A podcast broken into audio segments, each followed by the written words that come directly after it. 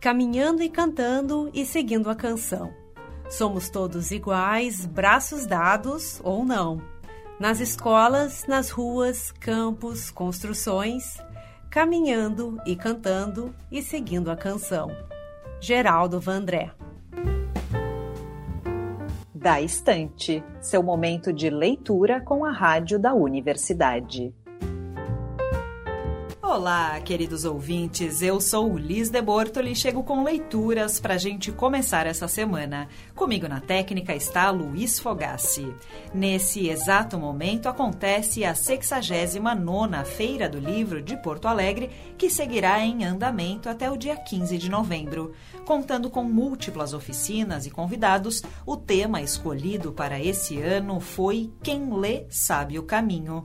Foi sob esse guarda-chuva que selecionamos os textos desta semana, sendo o primeiro deles um clássico de Carlos Drummond de Andrade, intitulado No Meio do Caminho.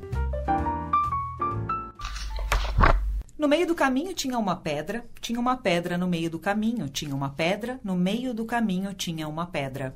Nunca me esquecerei desse acontecimento na vida de minhas retinas tão fatigadas.